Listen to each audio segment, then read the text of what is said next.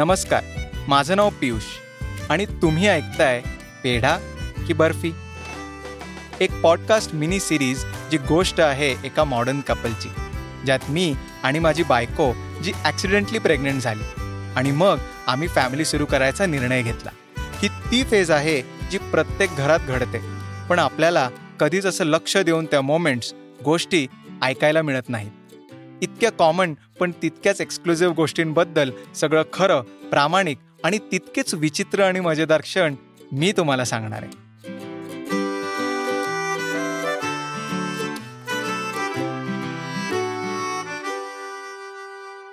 आणि आत्तापर्यंत काय झालं? कन्फ्युजन हे कन्फ्युजन दूर करण्यासाठी मी माझ्या डॉक्टर फ्रेंड निखिलशी बोललो. अर्थात सुखदाची तयारी होती पण माझ्या डोक्यात डाऊटशी भली मोठी चेन होती. पण जे काही निखिल मला बोलला माझा पाहण्याचा दृष्टिकोनच बदलून गेला आणि मला माझं बाळ कुठेतरी हाक देऊ लागलं. तुझ्याशी बोलायचं आहे मला आणि सुखदाला दोघांना. एवढं काही नाही टेन्शन घेऊ नका. माझे पिरियड्स मिस झालेले. तर मी टेस्ट केलं. तर लागलं काय झालं नाही नाही असं काही नाही. घाबरतो उगाच. नाही नाही. तर मग होम टेस्ट केलंय. म्हणजे. प्रेग्नन्सी घरी बरं. केलं. पॉझिटिव्ह आहे. पण मग आता डॉक्टरकडे म्हणजे सोनोग्राफी करून कन्फर्म करायचं. तुमच्या मनाने ठेवलंय तुम्ही दोघांनी का हो. मला आपल्या आयांचं नेहमी कौतुक वाटतं. म्हणजे त्यांच्यात ओव्हर रिॲक्ट होण्याचा पण एक हॉर्मोन सिक्रेट होत असेल असं मला कायम वाटतं. त्या नेहमीच ओव्हर रिॲक्ट करतात. मग तो आनंद असो किंवा दुःख किंवा अजून काही आपली आई डायरेक्ट राखी किंवा निरुपावर आईच होऊन जाते. हेच माझ्या डोक्यात होतं जेव्हा मी आणि सुखदा आईकडे ही न्यूज आउट करायला गेलो. आम्ही प्रॉपर वातावरण तयार करून तिला न्यूज सांगितली. खरं तर आईच्या त्या एक्सप्रेशन्सला मी इथे नाहीच मांडू शकत. कारण तो आनंद किंचित सुरकुतलेल्या डोळ्यात दिसणारं आजीचं स्वप्न हे कसं शब्दात मांडायचं? खूप खूप खूप खूप आनंद झाला मला.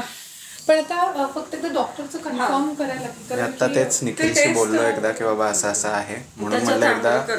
एकदा त्याशी बोलून मग मी म्हणलं तुझ्याशी बोलावं. आणि आम्हाला नकळत राहिलं म्हणजे आमच्या डोक्यात नव्हतं म्हणजे माहीत नव्हतं अशा पद्धतीने झालं ते. आम्ही दोघं क्लिअर झाल्यावर मग काहीतरी झालं मला. माझ्या बाळाला बाळ होणार. मुलगा कितीही मोठा झाला अगदी लग्न जरी झालं तरी आईसाठी ते तिचं बाळच असतं. आईचं मन हे नेहमी आई ह्या नात्यानेच विचार करतं. तिला नातू नात होणार ह्यापेक्षाही तिच्या बाळाला बाळ होणार आहे ह्यात तिचा आनंद जास्त.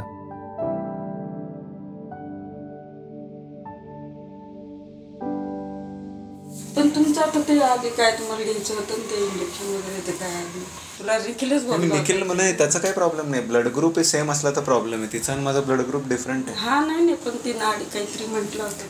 अजून एक गोष्ट जी मला नेहमी आपल्या देशाबद्दल इंटरेस्टिंग वाटते. ती ही की कुठल्याही इन्सिडेंटचं कनेक्शन बरोबर आपल्या पत्रिकेशी जाऊन थांबतं.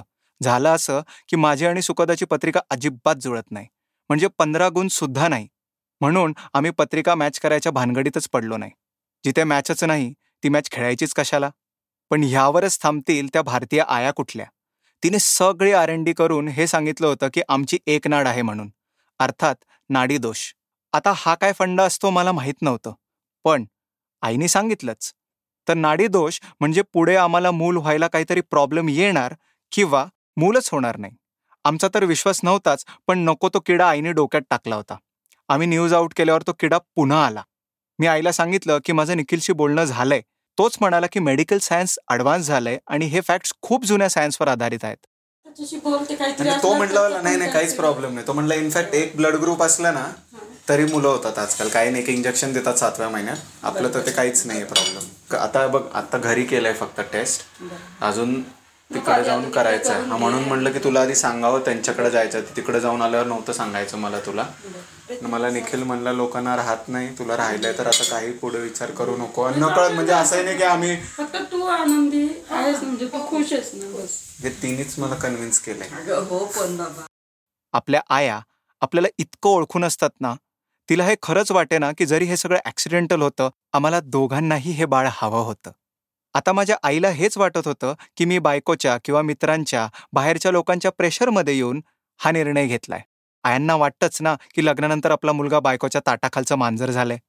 पण खूप समजून सांगितल्यावर तिला शेवटी हे पटलं की आपल्या बाळाला जे बाळ होणार आहे ते त्याच्या मर्जीनेच त्याला हवंय म्हणूनच होणार आहे. तुला एवढ्या बुड्या मारायच्या नाही आता. बिलकुल नाही. कॅमेरा आता अजून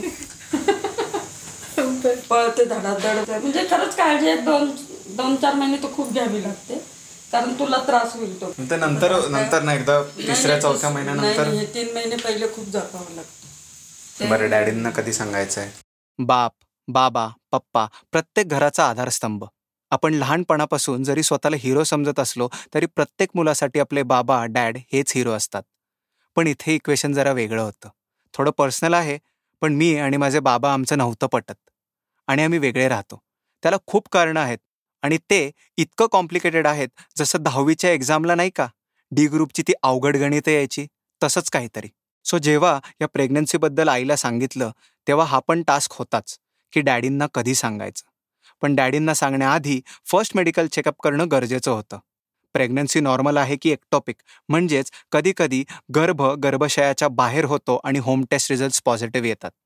दुसऱ्या दिवशी आम्ही एका रेनाऊंड मॅटर्निटी होममध्ये गेलो. आणि गेल्यावर मला कळालं की हे एक वेगळंच जग आहे. आणि तिकडे गेल्यावर मला काही अनुभव आले. जसं आम्ही तिकडे पोचलो तिकडे रडण्याचे हसण्याचे आवाज त्यांना शांत करणारे ओरडणारे तेवढेच आवाज. माझं डोकं कलकलू लागलं. जणू काही तिकडची लहान मुलं मला सांगत होती बेटा प्रॅक्टिस कर लो. पण मग मी विचार केला आणि ठरवलं की let start enjoying this Pu La Deshpande म्हणतात ना शेजारच्या रेडिओत ठणाणा करत असला की गाणी स्वतःसाठीच लागलीत असं समजायचं की त्रास होत नाही.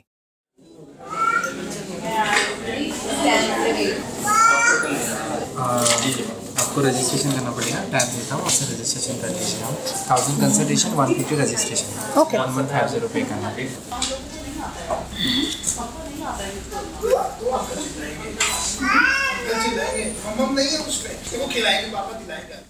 मला माझं भविष्य लहान मुलांच्या मागे दुधाची बाटली घेऊन खेळणी घेऊन पळताना दिसत होतं. मी इतका बिचारा हेल्पलेस आणि केविलवाणा कधीच झालो नव्हतो. आणि ही तर फक्त सुरुवातच होती.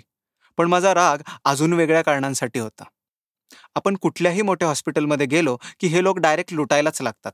एकतर ह्यांना असं वाटतं की आम्ही अंबानी वगैरे आहोत किंवा मला वाटतं हे मागच्या जन्मी गब्बर सिंग वगैरे असतील. आला पेशंट का पाकिसा कंसल्टेशन हजार रुपये. ऐसा क्या आणि रजिस्ट्रे? आणि रजिस्ट्रेशन वन फिफ्टी हॉस्पिटल तुला आता कळेल. सगळ्याचे दुप्पट तिप्पट किमती असतात. पण नॉर्मल कन्सल्टेशन फाईव्ह हंड्रेडच असतं.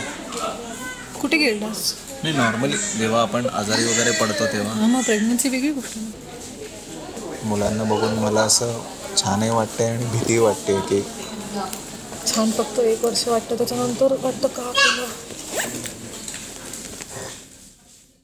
आपण पेशंट म्हणून गेल्यावर आपला नंबर येईपर्यंत वाट बघत राहणे याच्यासारखं घाणेरडं काहीही नसेल. मला तर अशा वेळी ना वेळ थांबलाय असंच वाटतं.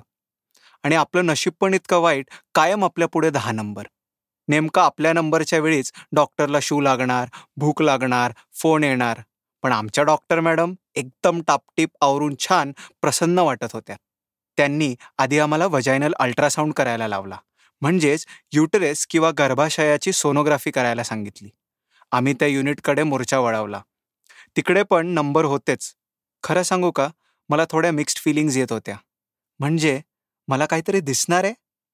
आणि त्यावेळी मी जे पाहिलं ते मी शब्दात नाही सांगू शकत. तो कदाचित माझ्या आयुष्यातला सर्वात अविस्मरणीय दिवस म्हणून लक्षात राहील. Can you just repeat again so that's that's the From here to here. Okay This is the baby. मी एखाद्या आधाशा माणसासारखा बाळाला शोधत होतो. मला काहीच दिसेना. त्या म्हणाल्या बघ इथून इथे. हे तुमचं बेबी मी इतका विचित्र हसलो एक सेंटीमीटर सुद्धा नाही. एवढंच सा. त्या एवलुशा डॉटला सुद्धा हार्टबीट्स होत्या. One fifty four beats per minute हे सगळं जेव्हा फर्स्ट टाइम आपण अनुभवतो ते शब्दात नाही सांगू शकत. माझ्या एक्झिस्टन्सचा अंश असलेलं काहीतरी या जगात आहे त्याच्या पहिल्या हार्टबीट्स मी ऐकतोय If you see closely, there'll be a heartbeat here. See? या या I see the We heartbeat can या hear it now.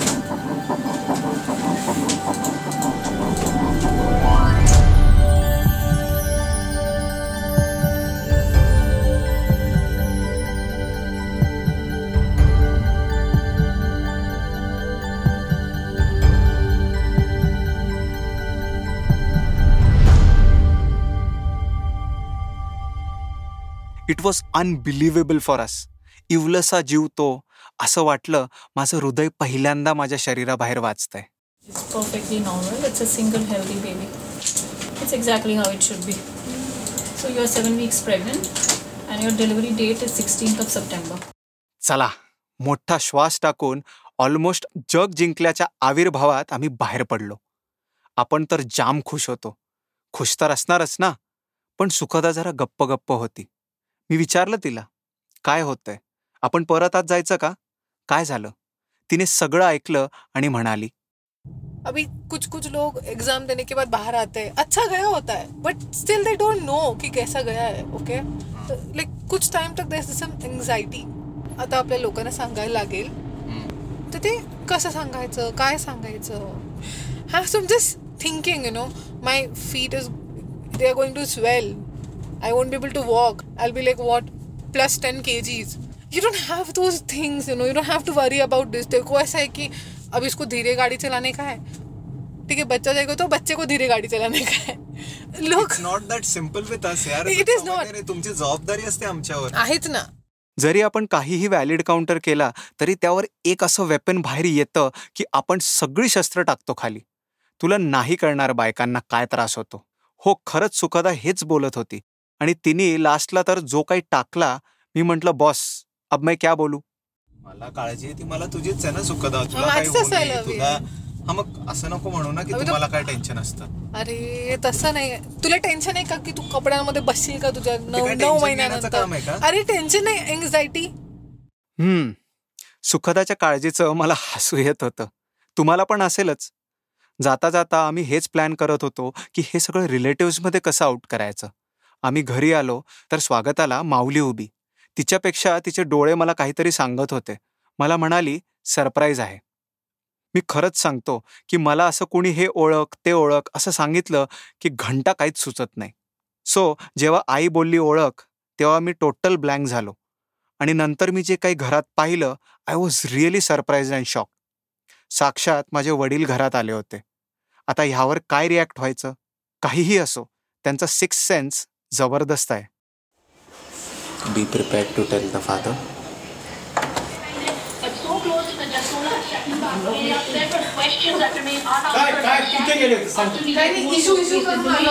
काय इशू काय इशू काय? आहे? असं म्हटल्यावर आपल्याला कळतं की काहीतरी प्रॉब्लेम आहे. आपल्यासाठी इशू म्हणजे काय तर प्रॉब्लेम डॅडचं तसं नव्हतं. त्यांच्या इशूचा वेगळाच अर्थ होता. लग्नानंतर मला फोनवर म्हणाले होते एकदा. ते काहीही नाही हा. पहिला इशू लवकर होऊन जाऊ दे. मला तेव्हा पण इतकं हसू आलं त्यांचा इशू ऐकूनच मी फोन कट केला होता. मला डाऊट होतच काही. गुड थँक्यू पहिले इशू लवकर होऊ द्यावा नंतर मग काय प्रॉब्लेम नीट ऐका. आत्ता पण ते तेच बोलले. इश्यूज म्हणतात राव त्याला. मी अजूनही डॉक्टरला विचारले पण बऱ्याच ठिकाणी ते डॉक्टर पण म्हणे इश्यूज म्हणतात. किती इश्यू झाले तुम्हाला? Who calls it an issue कुणीतरी जन्माला घातलं एका जीवाला ही किती चांगली गोष्ट आहे. आणि आपण त्याला इश्यू म्हणायचं? मी कधीच कुठल्या डॉक्टरकडून हे ऐकलं नव्हतं. हे डॅडींच्या मनाचे खेळ. मला असं वाटतं मे बी मी जन्मल्यावर त्यांच्यासाठी मी एक इश्यूच होतो. एनिवेज नेक्स्ट डे सुखदा त्यांच्या भाषेत आमच्या इश्यूची न्यूज सांगायला ती तिच्या घरी म्हणजे माहेरी गेली. नॉर्मल नॉर्मल आहे. म्हणजे ठीक आहे हार्टबीट डिसेंट आहे. आणि जेवढं डेव्हलपमेंट व्हायला हवी तेवढी झाली आहे म्हणजे सहा सिक्स वीक्स जेवढं एक्सपेक्टेड म्हणजे नॉर्मल रेंजमध्ये आहे. आता सुशांतला काय सांगायचं माहिती नाही. मला भीती वाटते तिला काही भीती वाटायची गरज नाही. सुखदा सुशांतबद्दल सांगत होती. म्हणजे तिचा भाऊ माझा साला. आणि मुळात सुखदाला टेन्शन आलं होतं. तिच्या आणि सुशांतमध्ये असा एक अनरिटन रूल होता की लग्नच करायचं नाही. आणि लग्न केलं तर मूल होऊ द्यायचं नाही. अर्थात हा रूल तिच्या आईबाबांनी नसेलच केला तयार. नाहीतर असे त्रांगडे विचार करणारी आपत्य जन्मालाच आली नसती. सो खरं सांगायचं झालं तर सुशांत एकदम शांत पर्सनॅलिटी आहे. पण सुखदाला टेन्शन याचं आलं होतं कारण तिने रूल मोडला होता. आमचं ठरलेलं पप्पा सुशांत आणि माझं. मूल नाही करायचं. तुमचं सगळं ठरलं होतं. लग्न पण नाही करायचं ठरलं होतं. लग्न तर केलं आता सुशांत दादा कशाला सांगता एवढं लवकर? वेळ पडली बोलण्यात. ऐका आलं मग, तर कळू ऐका. दे. काहीच बिघडत नाही. नंतर तू सांगू सांगायचं नकोस तू का सांगू नको. नंतर. पण ऐका त्याला वाईट वाटायला नको पप्पा की तुम्हाला ते सांगितलं आम्ही त्याला नाही सांगतो आम्ही सांगतो. आला तर त्याच्याशी बोल. सरळ बोल. काही नाही तू जरा नखरी करतोय. नको काय नको ते काही सांगू करायचं नको करू ते काय नको? ते- अच्छा बरं ऐका ना. काय ऐका नको, मी काय तो म्हणते? फा करते. अच्छा बरं ऐका. हा. पण सरप्राइझिंगली असं काहीच झालं नाही. सुशांतबद्दल मला जरा काळजी प्रेम आणि वाईट असं सगळंच वाटतं. मला ह्या मिलेनियल जनरेशनचं कौतुकच वाटतं. म्हणजे मी काय म्हातारा नाही आहे पण तरी. आणि खरं सांगायचं झालं तर तोच आहे ज्याच्यामुळे माझं लग्न पॉसिबल झालं. दॅट सेड काल मी डॉक्टरकडे जाऊन आलो. तिने काही सांगितलं नाही. तिने फक्त हे टेस्ट करवलं. हे नॉर्मली म्हणजे प्रेग्नन्सी कन्फर्मचं हे होतं. की. प्रेग्नन्सी कन्फर्म कारण आम्हाला आधी माहिती नव्हतं. तर त्याच्यानंतर ती म्हणाली की टेस्ट करूनच या. पण मला ती डॉक्टर आवडली नाहीये. टेस्ट हा तिने एक्स्ट्रा दिली. एच आय व्ही हे ते बेबी असताना सगळं हो, करतात ना. करतात. ठीक आहे? पण आता मला तिच्याकडे परत जायचं नाहीये. आणि ते हॉस्पिटल पण आवडलं. ती खूप धंद्यासारखं आहे बघ काहीच सांगितलं नाही. मला सांग कॅन्सल आणि कॅन्सल सच मला आणि पियुषला पहिल्या ह्याच्यामध्ये तरी गुड बाय आली नाही तिकडे. Okay okay. Cancel stop no नाही म्हणजे नाही. ज्वालामुखीच उसळला. त्यांची मुलगी म्हणाली ना नाही की संपलं. आय टेल यू आमच्या सासरकडचे म्हणजे कॅरेक्टर्स आहेत एकसे एक. आमचे सासरे म्हणजे वरून हिरवा छान जंगल आणि आतून डोंगर पोखरणारा सुरंग आहेत. सासूबाई म्हणजे चोवीस तास कंटिन्युअस बोलत असतात. त्यांच्या ग्रॅमरमध्ये फुलस्टॉप नाहीच. आय एम व्हेरी शुअर त्या रोडवर सुद्धा रेड सिग्नलला थांबत नसणार. जोक सपाट. तर एकंदरीत आमचा पहिला हॉस्पिटलचा अनुभव काही चांगला नव्हता. आणि आम्ही सगळ्यांनी डिसाईड केलं की त्या हॉस्पिटलला परत जायचं नाही.